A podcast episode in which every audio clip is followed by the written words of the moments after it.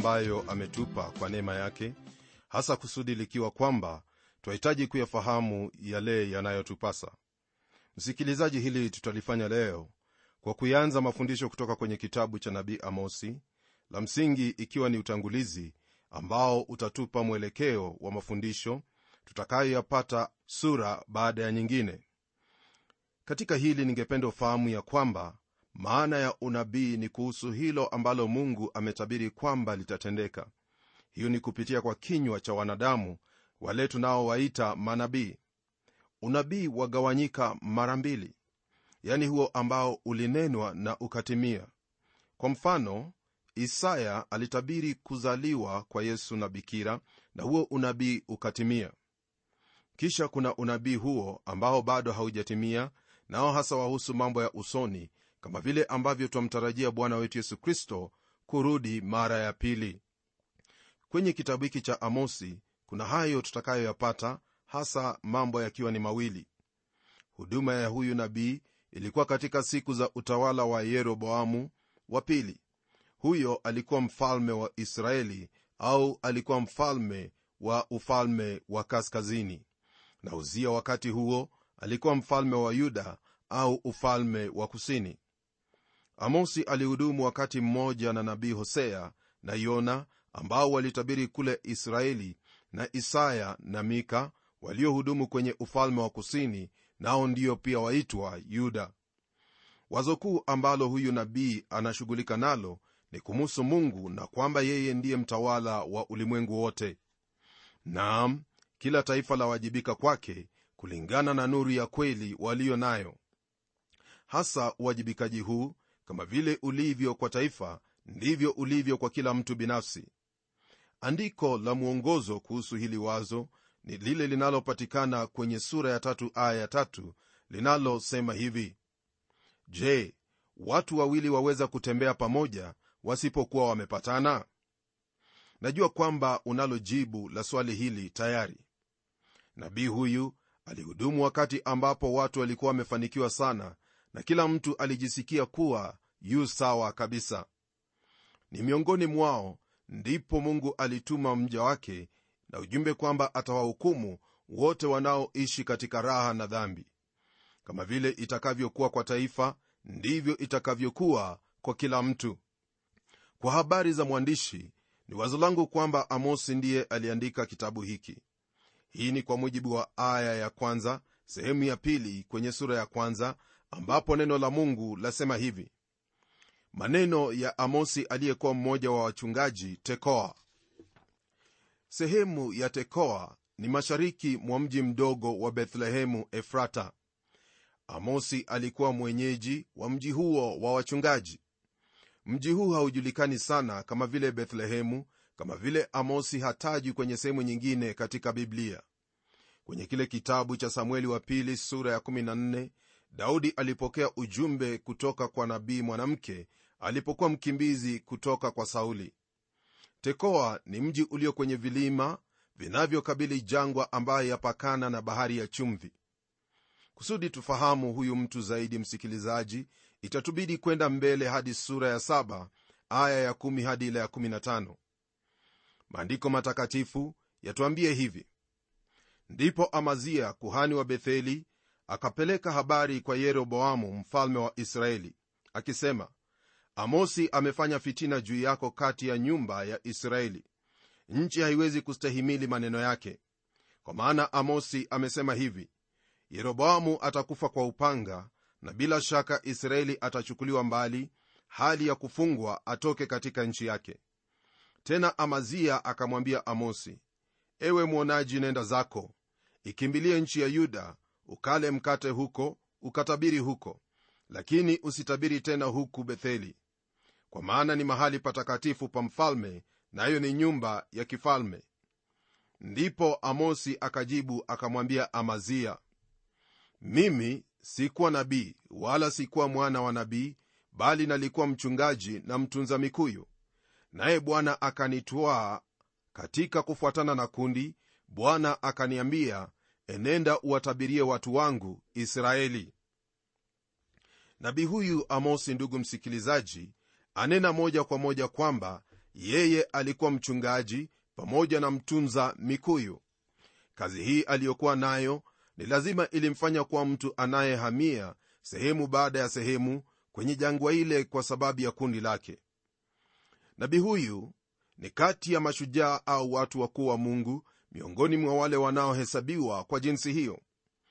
Hili twaliona katika majibu aliyompa huyo amazia kuhani wa betheli kwenye aya ya 15 akimwambia kwamba bwana alimtwaa katika kufuatana na kundi aende awatabirie watu wake israeli.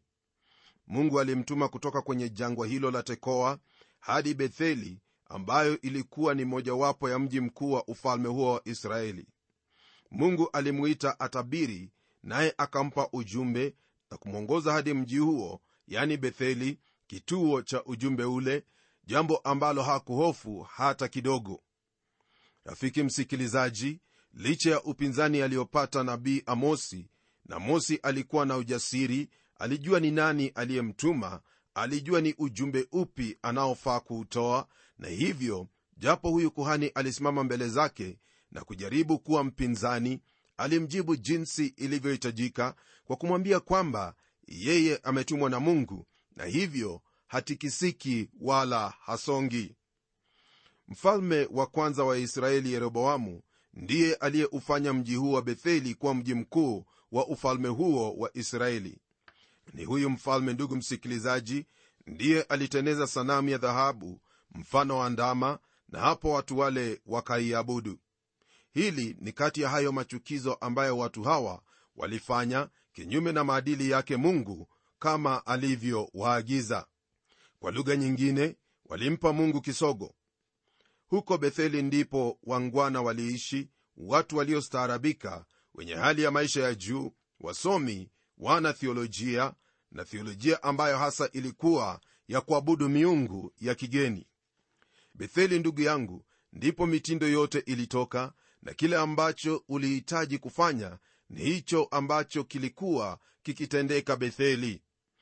Iwapo hukujua ni mitindo ipi ya nguo au viatu vitakavyokuwepo mwaka kesho betheli mwenzangu ndipo mahala pa kwenda kwani huko ungelijua mara moja kama ni belbottom ndiyo itavaliwa au ni ile ya pipe. Watu wa siku hiyo walijua kwamba betheli ndiyo sehemu ambayo ulihitajika kuwepo lakini amosi alipoingia kule ni lazima watu walimshangaa kwani hakuwa amevalia kulingana na mtindo wa wakati ule au mtindo wa kibetheli. Na kama vile alivyokuwa tofauti ndivyo ulivyokuwa ujumbe wake. Kumbuka kwamba huyu ni mtu aliyetoka jangwani kwenye mji mdogo usiojulikana wa tekoa.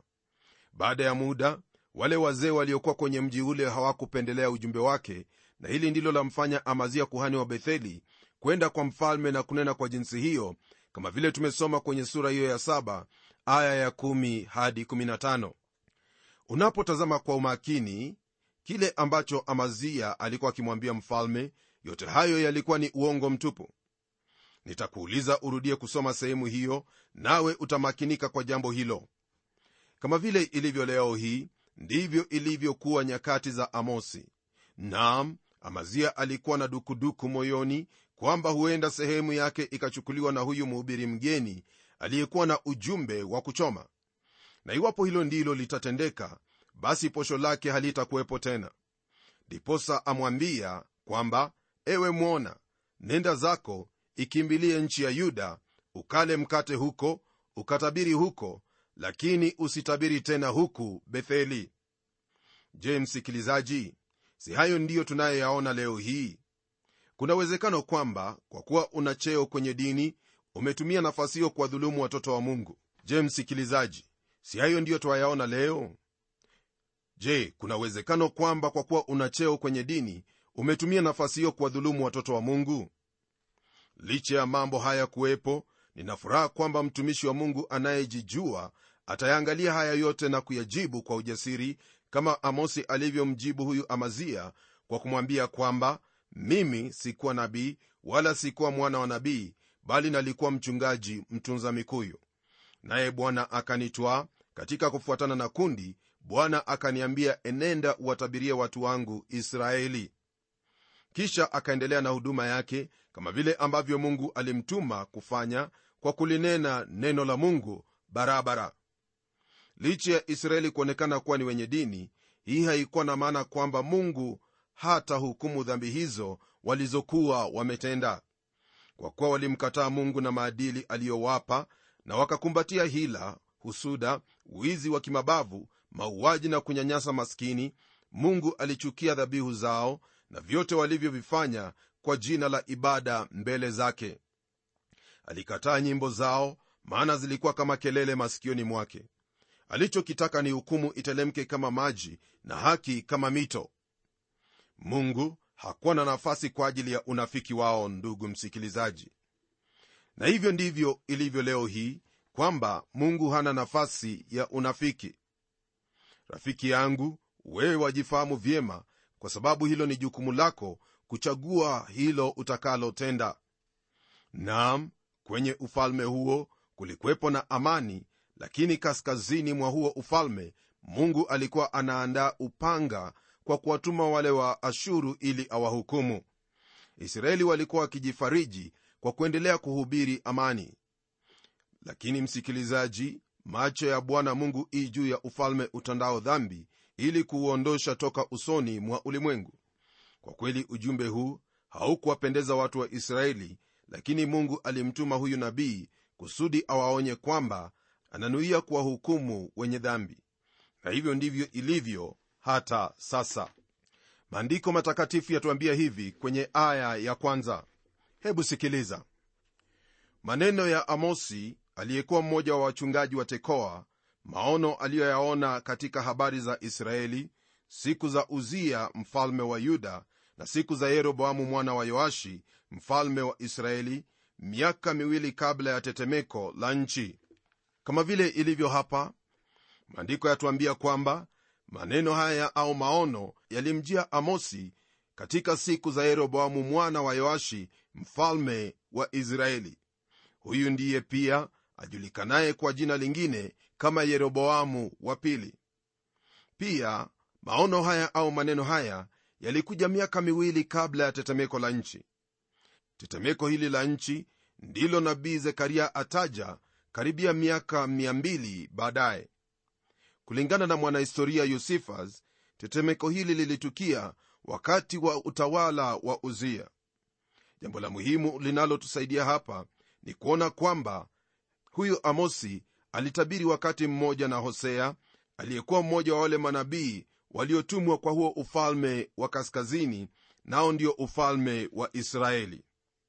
Baada ya kuona hayo hebu twende kwenye aya ile ya saba ambapo maandiko matakatifu yatuambia hivi.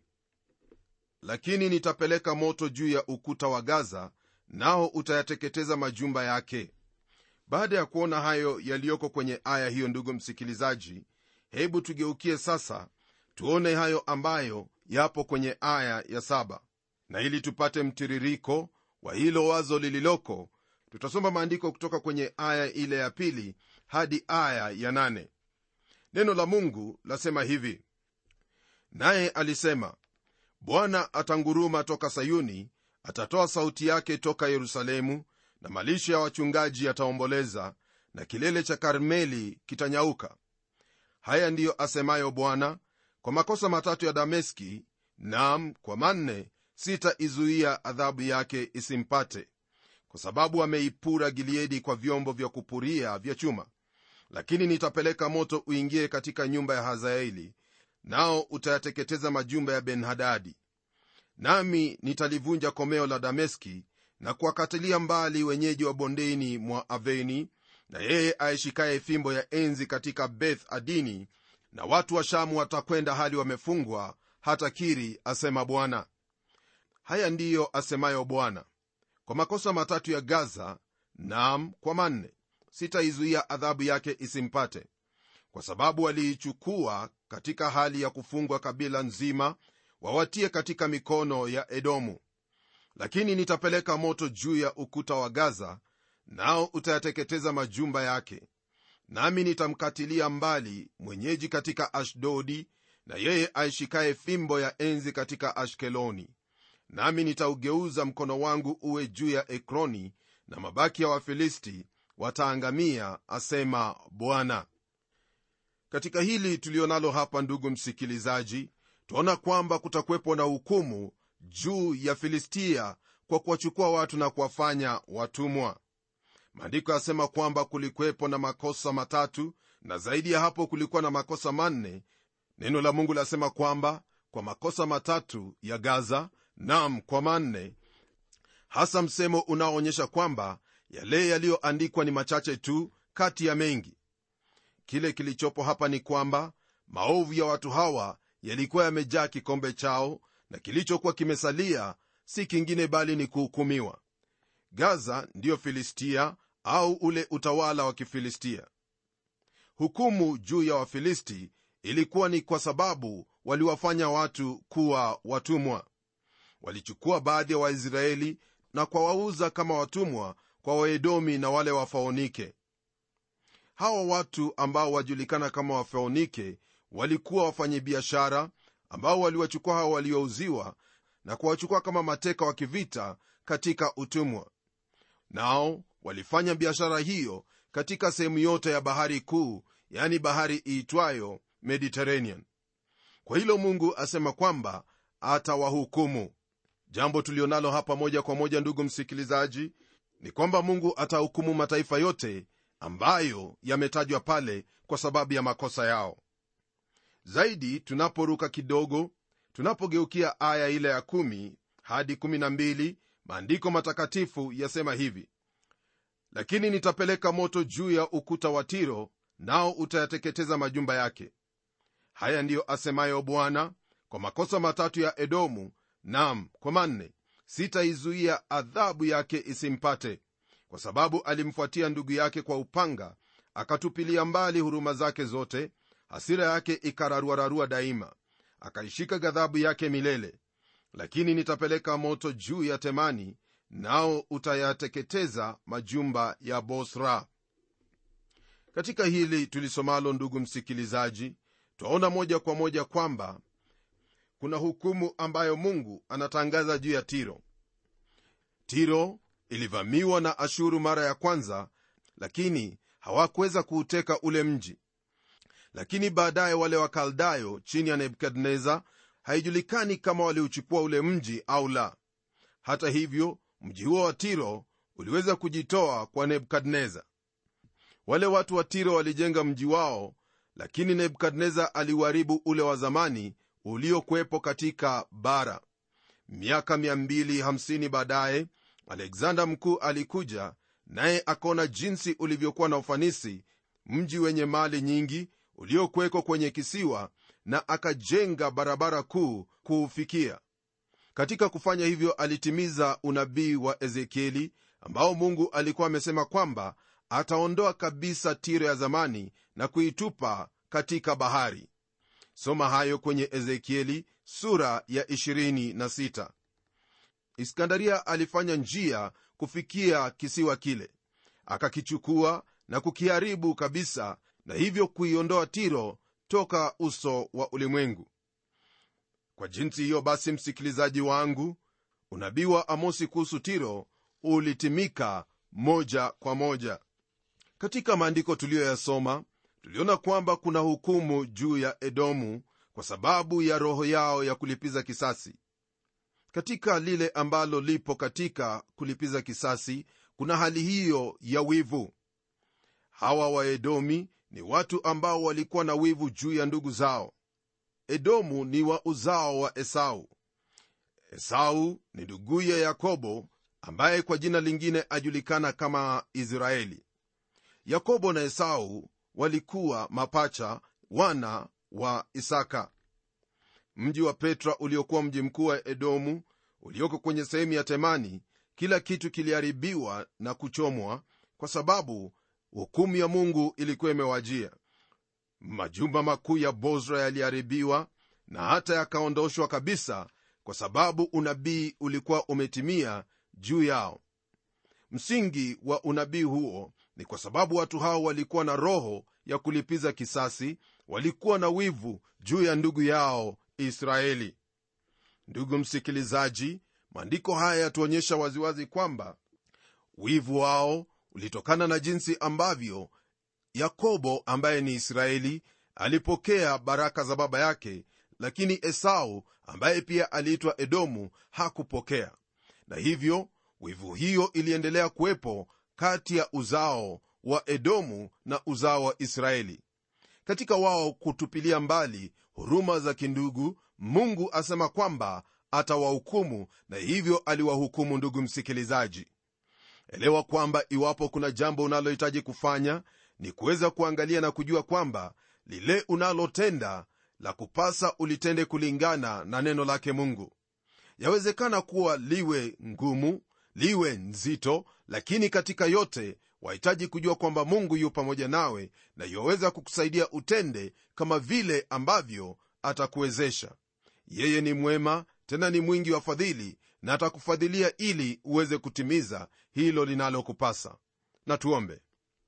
Twakushukuru ewe mungu uliye baba wa bwana wetu yesu kristo maana hakuna mungu aliye kama wewe.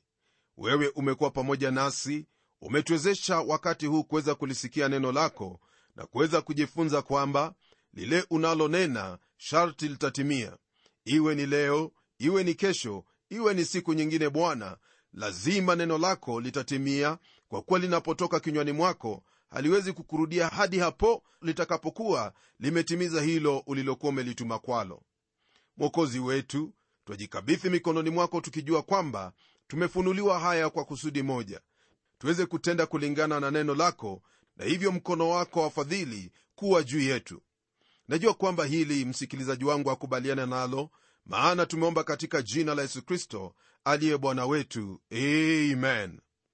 Ndugu yangu imekuwa ni baraka kubwa sana kuwa pamoja nawe hasa kwako kuniruhusu niweze kushiriki nawe maandiko matakatifu kwa somo hili linalotoka kwenye kitabu hiki cha amosi nitakuhimiza uweze kusoma maandiko matakatifu ili uweze kujua mengi yanayokupasa kama mtoto wa mungu nawe unapoyafahamu uyatende kwa kuwa yatayabariki maisha yako na kukufanya umpendeze mungu unayempenda.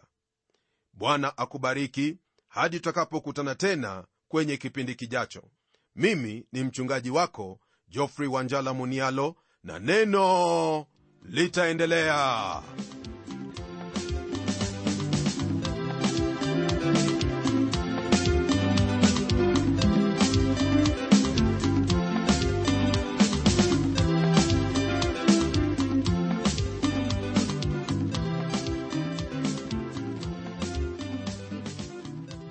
kufikia hapo msikilizaji wangu najua kwamba baraka umezipokea. Na iwapo una swali au pendekezo uitume kwa anwani ifuatayo. Transworld radio sanduku la posta ni 21514 nairobi kisha uandike code namba ambayo ni 00505 kenya. Nitarudia tena. Transworld radio sanduku la posta ni 21 514 Nairobi, kisha uandike code namba ambayo ni 00505 Kenya. Hebu tukutane tena kwenye kipindi kijacho kwa mibaraka zaidi. Ni mimi mtayarishi wa kipindi hiki Pamela Omodo nikikuaga kwa heri na neno litaendelea.